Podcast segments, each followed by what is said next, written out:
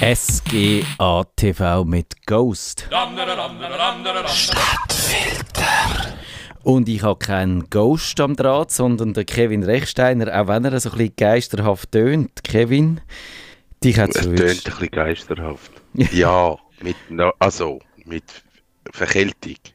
Aber nicht, No Corona. nicht Cerberus. He? Die neueste Corona-Variante heißt Cerberus. Und ich bin völlig verwirrt. Wieso kommt jetzt nach dem Omikron jetzt Cerberus? Das ergibt auf keiner Ebene irgendeinen Sinn, oder?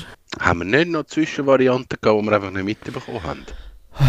Aber- Wissen wir das? Ich, ich weiß das nicht.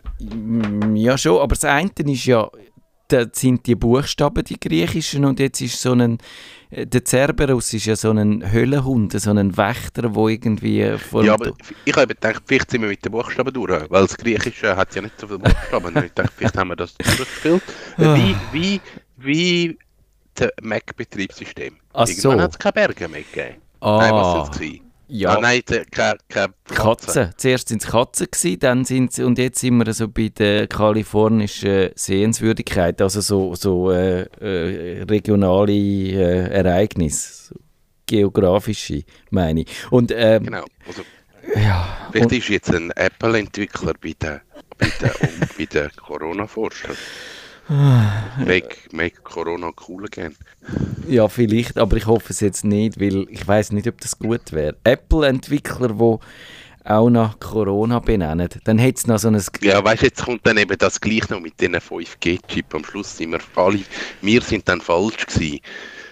Und es kommt eben dann gleich noch, dass wir jetzt schon den Chip drin haben, weil jetzt Apple, Apple hat sich jetzt verraten mit dem Namen von Corona. Und schon haben wir wieder eine Verschwörungstheorie und schon geht es wieder ab. Genau. Nein, ich glaube, wenn es von Apple wäre, dann hätte es noch ein Ei im Namen. Dann würde es Ei Corona oder Ei Disease oder so.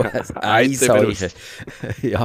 Ah, aber wir dürfen nicht mehr über, über Corona reden. Wir sind kritisiert worden. Äh, die Sendung mit dem Melzi, wir haben Fake News verbreitet. Darum tun wir und das glaube ich eben eigentlich nicht. Wir haben einfach ein bisschen nonchalant darüber geredet. Wir finden ja beide eigentlich nicht, dass man jetzt müsste sorglos werden und dass es alles vorbei ist, oder? Sondern wir sind beide und eigentlich, das gilt für uns alle, vorsichtig und geben uns Mühe im Umgang.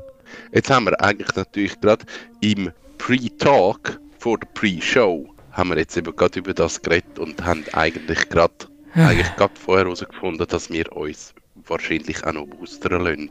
Ja, Also genau. ich glaube, so fest, so fest Corona Lügner, Gegner oder Corona, wie sagt man dem, wenn man sagt, Corona ist jetzt durch? Also auf jeden Fall zu diesen Menschen gehören wir, glaube ich, schon ja, nicht. vielleicht, ja genau, die sind die, die es ausblenden, also äh, äh, Ja, also Verdränger, Corona-Verdränger würde ich, ich- denen sagen. Das kann sein. Ich weiß nicht genau, wie man dem sagt. Aber ich, eben, wir haben es jetzt gerade vorher davon gehabt. Also ich glaube, ich werde mich boostern lassen.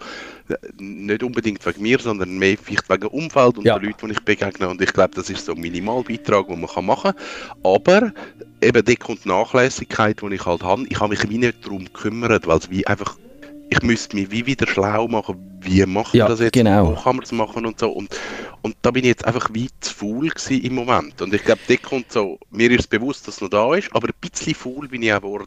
Das geht mir auch so. Und das ist halt wirklich, das Corona kommt einfach zu allem oben drauf, was man sonst noch hat. Und ich übrigens bin ich letzte Mal auf Zürich gefahren und dann ist der Mann, den ihr vielleicht auch kennt, da zu Winterthur, ist neben bei mir eingesessen, also angehockt ins Abteil. Äh, der Mann, der amig die Mützen auf dem Kopf hat, der riesig selber bastelte Aluhut, wo drauf steht, kein Sex mit Geimpften. Und dann habe ich gefunden, oh, wenn der jetzt einsteigt, da in den gleichen Zug geht, dann nehme ich schleunigst meine FFP2-Maske führen und lege die an. Und bin ein bisschen gespannt gewesen, wie er darauf reagiert hat. Aber er hat nicht reagiert und da bin ich wiederum ein bisschen enttäuscht gewesen. Aber gut. Also der Mensch gibt es wirklich. Herzlich willkommen zum Nerd vom Nerdfunk.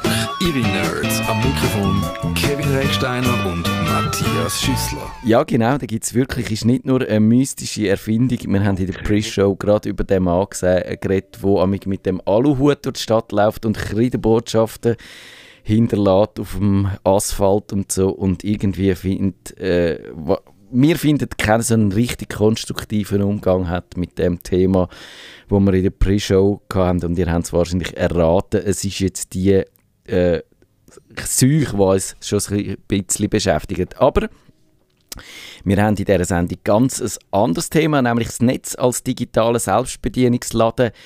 Dem läuft die Zeit so langsam ab. Dann es etablieren sich jetzt die Bezahlschranken im Netz, die Freemium-Modelle, die sieht man immer wieder und es gibt auch öfters Dienste und Apps und äh, sogar nur soziale Medien nur mit Abo und das hat Vor- und Nachteile.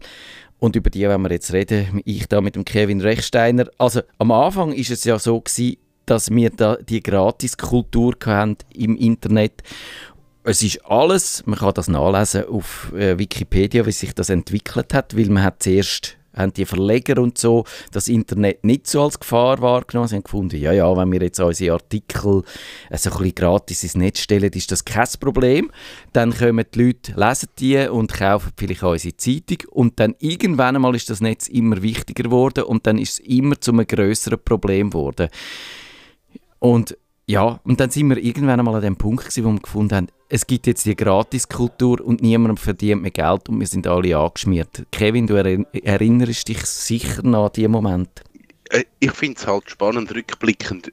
Einerseits, wie unbewusst dass es passiert ist, dass das irgendwie so schleichend passiert ist oder schlussendlich die Entwicklung hat relativ früh angefangen.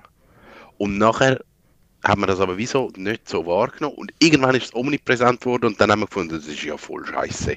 Aber so, so die Entwicklung von, okay, es hat gratis und dann hat man probiert, wie können wir jetzt die Leute dazu bringen, dass sie etwas zahlen. Genau. Die Ansätze sind schon früher da gewesen. Und man hat sich einfach mit Hand und Füßen gewehrt, etwas zu zahlen. Und dort ist halt die Frage, warum? Ja. Also, wieso haben wir das Gefühl, das Internet ist gratis? Das habe ich immer die spannende Frage gefunden. Ich glaube, das ist ein bisschen passiert. Das ist so ein Unfall gewesen, weil das Internet hat niemand auf dem Schirm gehabt. Wir haben nicht gewusst, wie damit umgehen und alle haben es am Anfang ganz lässig gefunden und gefunden, wir müssen ausprobieren, was alles läuft und alles geht. Und niemand hat aber eigentlich, und ich glaube, das ist wirklich vielen Leuten so gegangen, haben so die, heute würde man sagen, die disruptive Kraft, die, die Möglichkeit, alles zu verändern, niemand auf dem Schirm gehabt.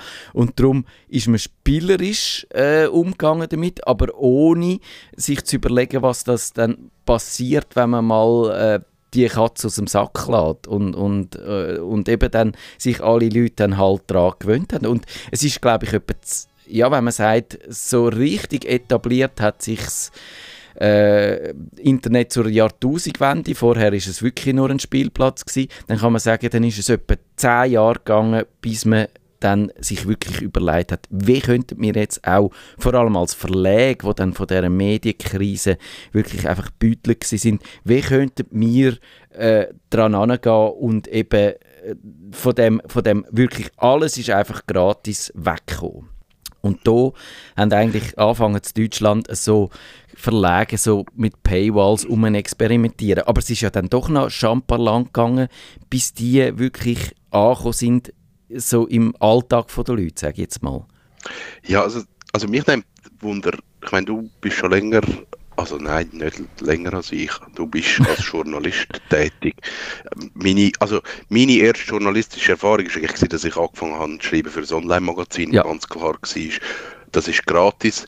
Das ist hier 78 gewesen, das ist ein Musikmagazin in der Schweiz, für die habe ich angefangen zu schreiben. Und dort war wirklich klar, gewesen, hey, das ist eine gratis Geschichte, das machen wir aus Gutwill, das machen wir, weil wir, weil wir die Schweizer Musik wichtig finden. Und, und da kommt niemand Geld über, das ist von Anfang an das Konzept gewesen. Mich nimmt unter, wie ist das für dich gewesen, als Journalist? Sind deine, deine Artikel da zu dieser Zeit einfach, hey, gratis ins Internet, bam, hauen wir raus? Oder hat es eine Trennung gegeben, okay, das kommt ins Netz und ist nicht zahlt für dich und das kommt in Print und das ist zahlt oder ist beides zahlt oder wie, wie sind da die Wege?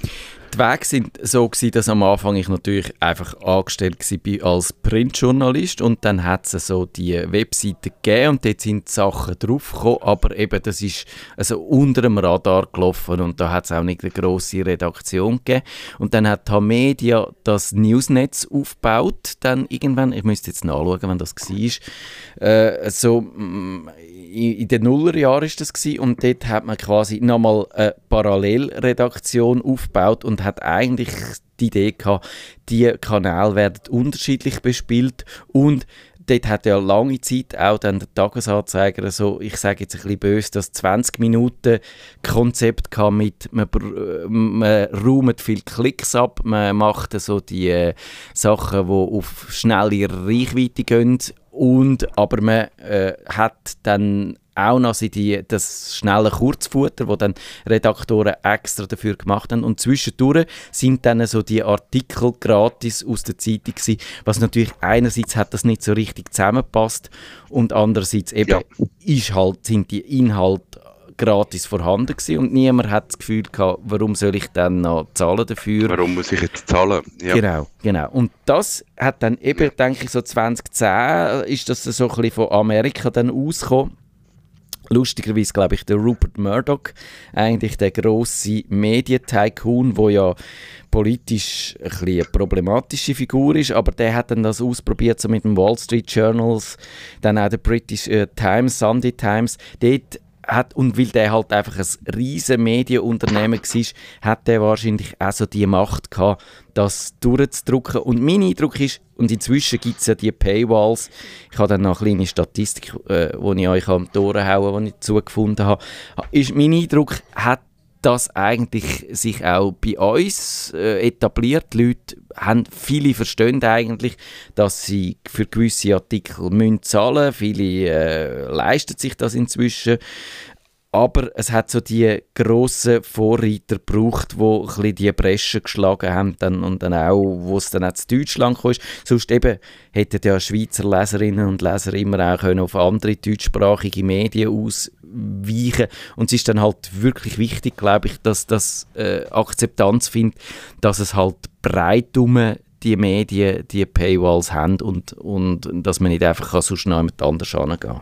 Ja, und ich glaube, wenn man halt wieder zurückschaut, das ist so ein bisschen das Gefühl, das ich hatte, die, die Paywalls, die sind entstanden und die grosse Hürde ist eigentlich dann gewesen, ja gut, wie zahlt man ja, jetzt? Und absolut. Da, da hat es natürlich dann wie ein, ein Vorreiter, wie vielleicht der USA braucht, wo, wo die Leute vielleicht eher bereit sind, eine Kreditkarte hinterlegen oder einen Account zu machen, was ich, was ich teilweise in der Schweiz immer noch merke. Also sobald es irgendwie darum geht, du musst dich registrieren, ist schon ja schon nicht cool. Ja. Und dann musst du noch deine Kreditkarte angeben und das will ich schon nicht. Also, wir haben dort schon kulturell noch eine Differenz, wo, wo wir einfach auch viel weniger Bereitschaft haben, zu sagen, okay, ich zahle das. Wahrscheinlich, wenn ich neben meinem Computer ein Kassel hätte, wo ich zwei Franken ja. gehe, genau. dann, dann wäre ich viel eher bereit, das zu machen, als meine Kreditkarte anzugeben. Ich glaube, das ist absolut so. Wir analysieren dann auch noch ein bisschen die Gründe, die dazu geführt haben, dass jetzt eben sich äh, das Internet ein bisschen von dieser Gratiskultur verabschiedet. Und ich glaube, einen ist wirklich tatsächlich, dass die Kreditkarte halt gerade in den App Stores, wo man das auch sieht, äh, und äh, die halt überall schon hinterlegt ist. Man muss im Idealfall mit Apple Pay oder so nur noch einen Knopf drücken und dann ist das zahlt. Und dann ist es vielen Leuten wahrscheinlich tatsächlich ist in der Anfangsphase nicht um, mal unbedingt die zwei Franken, die sie für einen Artikel hätten müssen mhm. zahlen, das Problem gewesen, sondern der Aufwand, den du musst betreiben und dann bist du nicht sicher, ja. ob das sicher ist, wenn das im Internet ist. Am Anfang haben wir gesagt, uh, Kreditkarte im Internet, ganz gefährlich. Also das ist alles schwierig gewesen. Aber um jetzt noch ganz schnell bei diesen Paywalls zu bleiben, ein Studio von 2019, das ich bei der NZZ gefunden habe, die haben so 20, äh, 212 Medien untersucht, Tageszeitungen, Wochenzeitungen und Magazine, so in, in verschiedenen Regionen sechs europäische Länder und die USA und die haben herausgefunden, 96, nein nicht 96, 69 Prozent der Zeitungen haben Paywalls.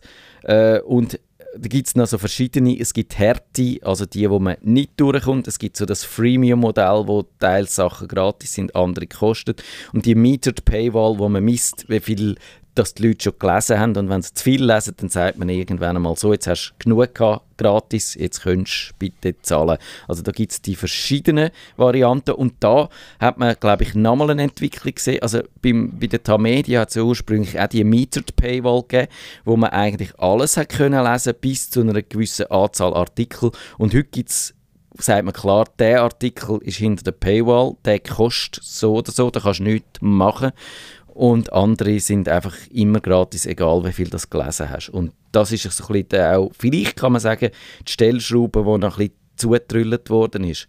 Und eben zu diesen Bezahlinhalten, die man auch sonst zunimmt, da habe ich einiges gefunden. Streamingdienste wie Spotify und Netflix, da hat man schon 2015 eigentlich die Trendwende so ein bisschen gesehen, dass Piraterei verdrängt worden ist. Man hat dann mehr die legalen Konzepte benutzt und eigentlich wichtig finde ich, hat so Google hat, hat auch äh, Signale in die Richtung gegeben, dass man jetzt mit dem «Wir machen alles gratis» eigentlich wette aufhören. Geht dir das auch so, Kevin, dass Google da ein bisschen der Vorreiter war, alles gratis, aber jetzt von dem abkommt? Ich weiß nicht, ob Google der Vorreiter war, aber sie haben sicher auch dazu gehört. Oh. Ui, jetzt. Ja, eben. Ja, das ist eben noch nicht so ganz gut. Ich muss noch mal. Also, ich tue in dieser Zeit ganz schnell sagen, äh, was ich so gefunden habe zu dem Thema, also die Google Fotos, wo ursprünglich, und ich glaube, das ist wirklich ein gutes Beispiel, die Google Fotos, die sind ja ursprünglich äh, hat Google gesagt, ihr kommt unbeschränkt Speicherplatz über für eure Fotos und zwar eben für alle Fotos. Und damit haben sie die Konkurrenz kaputt gemacht. All die Dienste, die äh, Fotos im Netz angeboten haben oder, oder eben äh, Plattformen für Fotos im Netz, die aber etwas gekostet hätten, sind dann natürlich nicht mehr konkurrenzfähig gewesen. Dann haben sie alle kaputt gemacht und dann im Juni 2021 haben sie dann gefunden, okay, wir limitieren jetzt, es gibt immer noch 15 GB, ist immer noch all das, aber wenn man äh, mehr will, dann muss man zahlen und natürlich haben schon viel, viele Leute haben schon viel, viel mehr gehabt und sind dann quasi so ein bisschen gezwungen worden zum Zahlen. Ja, das ist wahrscheinlich so, aber ich glaube gerade im, im Internet, es gibt, nein, nicht im Internet, das ist ein menschliches, das ist jetzt ganz eine menschliche Geschichte. Entweder es muss einfach sein oder man muss gezwungen werden, sonst ja. veränderst du dich nicht. Es ist wie, das sind die zwei Wege, die es gibt und ich glaube, der, der Erfolg von, von Spotify oder von Netflix ist einfach gewesen, es ist einfacher ja, geworden. Absolut. Also ich meine, wenn man ein bisschen IT-mäßig eine Ahnung hat, dann sag mir das Album und ich lade dir das ab, du hast das auf deinem PC, sag mir einen Film und ich lade dir den ab und du hast ihn auf dem PC. Aber wenn dann halt ein Dienst kommt, der sagt, okay, zahl 15 Stutz im Monat und du hast das alles, dann sage genau. ich, okay, es wird mir irgendwann zu doof, um zum das irgendwo abzuladen auf irgendwelchen Seiten und, und das ist kompliziert und es geht, aber es ist wie einfach. Aber das andere ist halt wirklich, man muss den Leuten irgendwann sagen, so, du musst einfach, weil sonst, die kommen nochmal mit dem Microsoft Money. Die kommen wieder zu dir. Weil die, die, sie wollen wirklich nicht ah, wechseln. Ja. Und irgendwann musst du sagen, nein, es geht wirklich nicht mehr, du musst.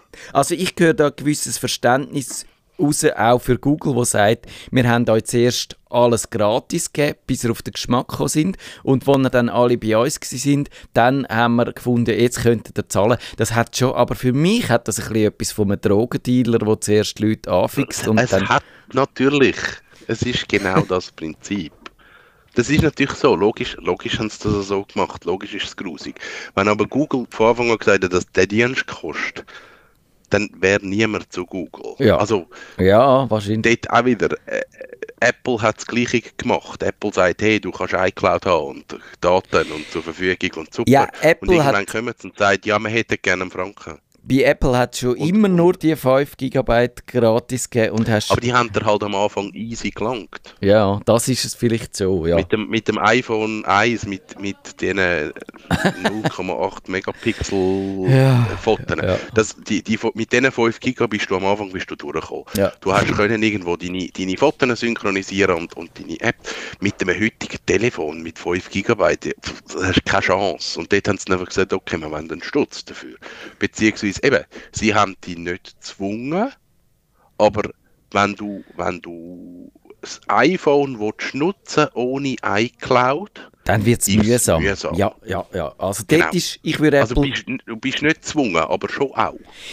Ich würde, ja, bei Apple bist du gezwungen, weil halt alles so ineinander eingerismet ist und du nicht zum Ja. Beispiel, wenn du sagst, ich will jetzt aber nicht die iCloud brauchen, sondern ich will zum Beispiel mein eigenes Raspberry Pi Server aufsetzen und dort Nextcloud drauf laufen lassen und dann dort meine Daten alle drauf haben, dann kannst du das einfach nicht, weil, sie, weil Apple sagt, nein, geht nur mit iCloud. Aber in einer offenen Welt hättest du natürlich die Möglichkeit, dann müsstest du halt selber die, den Raspberry Pi kaufen und das Nextcloud betreiben, aber du könntest das, aber so musst du halt zahlen. Und, aber ich kann noch ein bisschen weitersuchen, was, wir, was so die Anzeichen sind dafür, dass eben wirklich die Gratisphase vorbei ist. Das Freemium-Modell, wo man immer wieder äh, häufiger antrifft im Netz, das heißt Freemium heißt, man kann es gratis nutzen, aber wenn man äh, alle Funktionen und dann meistens auch genau die Funktionen, die man braucht, äh, wirklich ka- will nutzen, dann muss man zahlen dafür. Und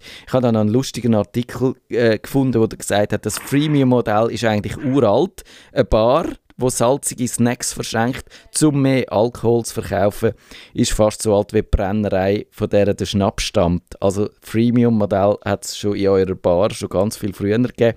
Aber heute setzt sich halt durch, weil für Startups eben eigentlich äh, es eine gute Möglichkeit ist, indem sie können Kunden gewinnen und dann auch anfangen Geld zu verdienen. Also das hat also mit der Start-up-Mentalität zu tun. Dann weitere Punkte Software-Abos, da haben wir auch schon drüber geredet. Man kann immer mehr Apps abonnieren am iPhone und unter Android, aber eben auch so Sachen wie das Microsoft Office oder die äh, Adobe Creative Cloud. Adobe. Genau.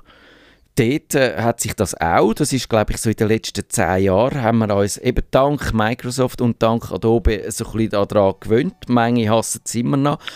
Viele haben sich damit Dort ist abgefunden. Adobe, dort ist glaube ich Adobe wirklich ein, ein Vorreiter gewesen, dass sie irgendwann gesagt hat, so, es wird jetzt, es wird jetzt kostenpflichtig. Ähm, bei Adobe finde ich eigentlich spannend, dass sie gesagt haben, es wird kostenpflichtig, du musst die ganze Creative Suite nehmen, es kostet 80 Stutz im Monat. Und die sind nach ein paar Jahren sind die mit dem Preis runter. Und jetzt kostet es 58 oder so. Also die haben den Preis nach oben angepasst. Ja, aber wahrscheinlich auch einfach, weil es immer mehr Leute haben und sich das haben können leisten. Aber Adobe, ich würde ich auch sagen. Adobe gehört zu denen, die äh, Druck ausgeübt haben und zwar nicht zu wenig, weil sie haben von einem Moment auf den anderen haben sie die alte Variante, die man hat können kaufen, eigentlich abgeschaltet. Es hat nur noch die zahlt, also die abonnierte Variante gegeben. Und viele Leute haben ja, die mit dieser Software arbeiten, die können nicht einfach die Software wechseln. Also die haben keine andere Wahl gehabt, als umzusteigen oder dann halt vielleicht uralte Varianten noch zu brauchen. Aber das ist ja auch kein Dauerzustand. Also, und dann, was Ja, ich... und da, dort, also, dort ist, sage ich jetzt auch im Nachhinein, dort ist es wieder ein Vorteil gewesen, die ganze Adobe-Geschichte. Natürlich ist es ein Scheissdreck gewesen, aber ich sage jetzt mal, alle, die professionell mit dem arbeiten, die 50, 60 Stutz im Monat, sorry, die sind da nicht weh. Ja. Und es hat es so viel einfacher gemacht mit Datenübergabe und Schnittstellen und dem ganzen Kack. Weil sonst hast du immer gehabt, ja, kannst du mir das noch als Adobe InDesign 2 exportieren? Genau, ja, ja. Und dann, ah, jetzt fehlt mir das und das. Ja, es ist eine Funktion, die es bei dir nicht hat. Ja, kannst du mir das dann umwandeln, dass es bei mir auch läuft? Und das ist einfach, das ist einfach von einem Tag auf den anderen ist einfach erledigt gewesen. Weil alle, die professionell mit dem geschafft haben, die haben das müssen machen.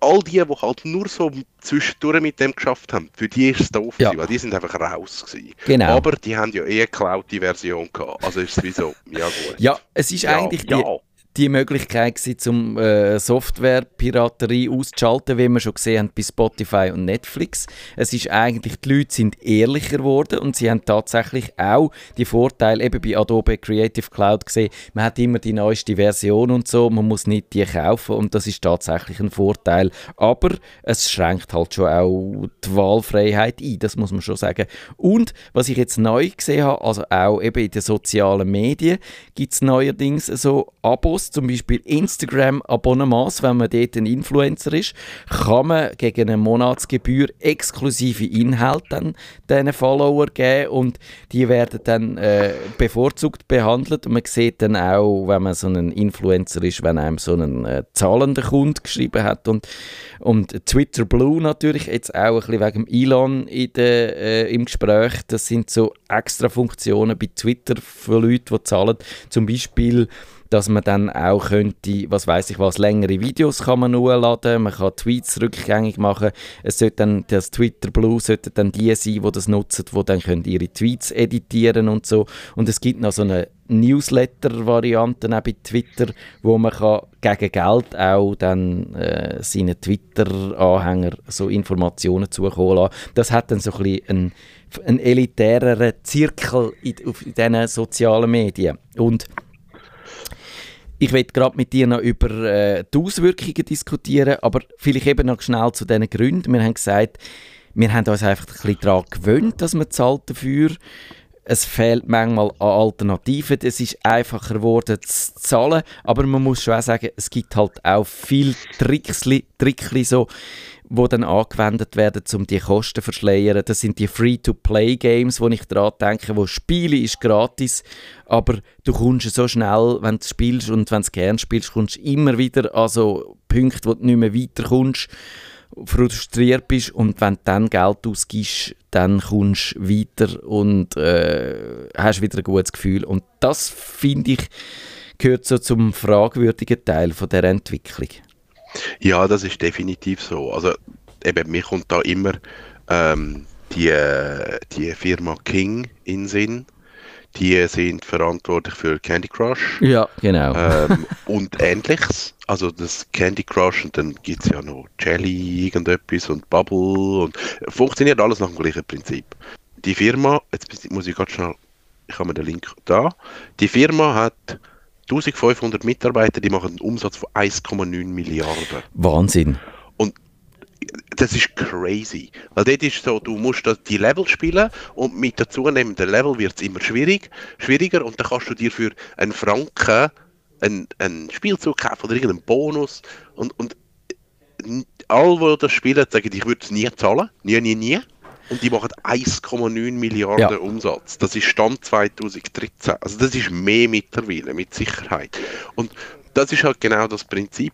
Du, du bist in dem App, deine, deine Kreditkarte ist schon hinterlegt. Du, das, du spielst ja dann nicht um, es, es sagt dir nicht, ein Franken ist im Spiel ein Franken. Ja sondern für einen Franken kommst du 6750 Goldmünzen und vier blaue Sterne über. Du kannst, du kannst gar nicht umrechnen, wie viel das, das in Geld genau. ist. Das ist so abstrakt. Das ist absolut verschleiert. Der Mechanismus, der funktioniert mega gut, dass du am Schluss vom Spiel nicht genau auf deinem Konto siehst, ja gut, ich habe jetzt 8 Franken investiert, sondern du siehst einfach, ich habe jetzt eben 9403 goldige Punkte. Ja, ja super. Ja. Aber wie viel Geld das ist, hast keine Ahnung. Es ist da eigentlich das Zahlen fast zu einfach geworden, weil man kann die Leute bei ihrer äh, Unüberlegtheit verwutschen und äh, auch überrumpeln und übertölpeln. Und also wir haben noch etwa so fünf Minuten, reden wir darüber, finden wir das jetzt gut? Eigentlich haben wir immer gehofft, dass das, die Entwicklung äh, kommt, dass wir irgendwann mal wieder ein bisschen auch den Zahlinhalt haben im Internet. Aber wenn wir jetzt sehen, es ist eigentlich jetzt nicht so rausgekommen, wie wir uns das erhofft haben, oder? Weil irgendwo äh, ist es für die Kleinen, sage ich jetzt mal, für uns Blogger und so ist es noch immer wie, wie früher. Und äh, verdienen tun die grossen Konzerne, also Google, Apple, die, die die Mechanismen können implementieren und die, die auch ein bisschen dafür sorgen können, dass Konkurrenz vielleicht weniger Möglichkeiten hat, äh, eine Alternative anzubieten oder, oder wenn es zu teuer ist oder einem nicht gefällt, da, da Ausweichmöglichkeiten anzubieten. Tracking und all die Werbung, wo wir gehofft haben, dass die dann verschwindet, vielleicht wenn die Leute zahlen, die ist überhaupt nicht verschwunden, das ist alles immer noch da. Und es ist eigentlich also die, die ideellen Sachen, die, die was wir immer uns so vorgestellt haben, wie so Kultur-Flatrate oder, oder äh, kleine Blogger können das Auskommen haben oder so, von dem ist aber überhaupt nichts gesehen. Ich glaube, da kommt jetzt wieder der alte, alte Mann in mir führen. ja, lass ihn raus. So. Und ich glaube, wir können das nicht. Wir sind, also wie wir, wie wir Internet nicht können, wie wir neue Technologien nicht können, wir können auch nicht so zahlen. Es, wir haben seit, seit hunderten Jahren handeln wir ja. Ware gegen Ware. Ich gebe dir eine Kuh und du gibst mir fünf Schafe. Wir haben, wir haben wie so das Unmittelbare. Und ich glaube auch mit diesen ganzen, ähm, mit diesen ganzen Zahlabos und Kreditkarten schnell als Terminal heben und dort noch ein einen Franken und dort noch drei Franken. Wir müssen noch lernen, wie man mit dem umgeht. Und vielleicht lässt jemand von einer Kreditkartenfirma zu. Fände ich mega spannend. Kreditkartenabrechnungen sind das beschissenigste, was es gibt. ja. Weil du kannst an einer Kreditkartenabrechnung, du siehst nicht an, wer ist dort dahinter. Es steht irgendein abgekürzter Name und du musst dann irgendwie probieren herauszufinden, ja, wem habe ich jetzt? Was ist jetzt das genau? Was ist das für ein Dienst? Und ja. dann steht dort 4,99 Dollar und dann sagst du, ja gut, jetzt müsst ihr eine Stunde suchen, ich lasse einfach laufen. Wir werden da... Das, das, sind Mechanismen, wo, wo wir, wir, können, wir haben noch keinen gescheiten Umgang damit. Und wir, darum, ich glaube, dort sind wir wirklich einfach verloren. Wir werden äh, ausgenutzt, das glaube ich auch. Und ich bin, ich bin schon ein bisschen desillusioniert, wenn ich das anschaue. Ich glaube, das ist auch rausgekommen, weil ich glaube, ich habe mir mehr erhofft, dass, dass wenn dann irgendwann mal die äh, Zahlmöglichkeiten da sind. Jetzt sieht es wirklich ein bisschen aus, als ob der Kapitalismus einfach gewonnen hätte, aber ja, vielleicht entwickelt sich dann doch einmal noch in eine gute Richtung. Allerdings eben, wir haben es auch schon angedeutet, es gibt auch gesellschaftliche Auswirkungen. Wir müssen jetzt aufhören, gerade mit dieser Sendung, aber ich sage es noch schnell, wir haben es auch schon gesagt, das Problem von diesen Paywalls ist halt einfach, dass dann die gute Information äh, die kosten etwas und alle Fake News sind gratis und ja. das ist ja. für uns alle ein bisschen das Problem und vielleicht schaffen wir es aber trotzdem noch ein bisschen an diesen Mechanismen zu drüllen. Aber wie immer, wir sind froh um eure Rückmeldungen via Discord oder auch auf nerdfunk.stadtfilter.ch. Wir können da auch gerne mal weiter diskutieren, oder Kevin? Das machen wir. Das ist der Nerdfunk. Auf Wiederhören sagt der. Nerdfunk. Ihre Nerds am Mikrofon Kevin Recksteiner und Matthias Schüssler.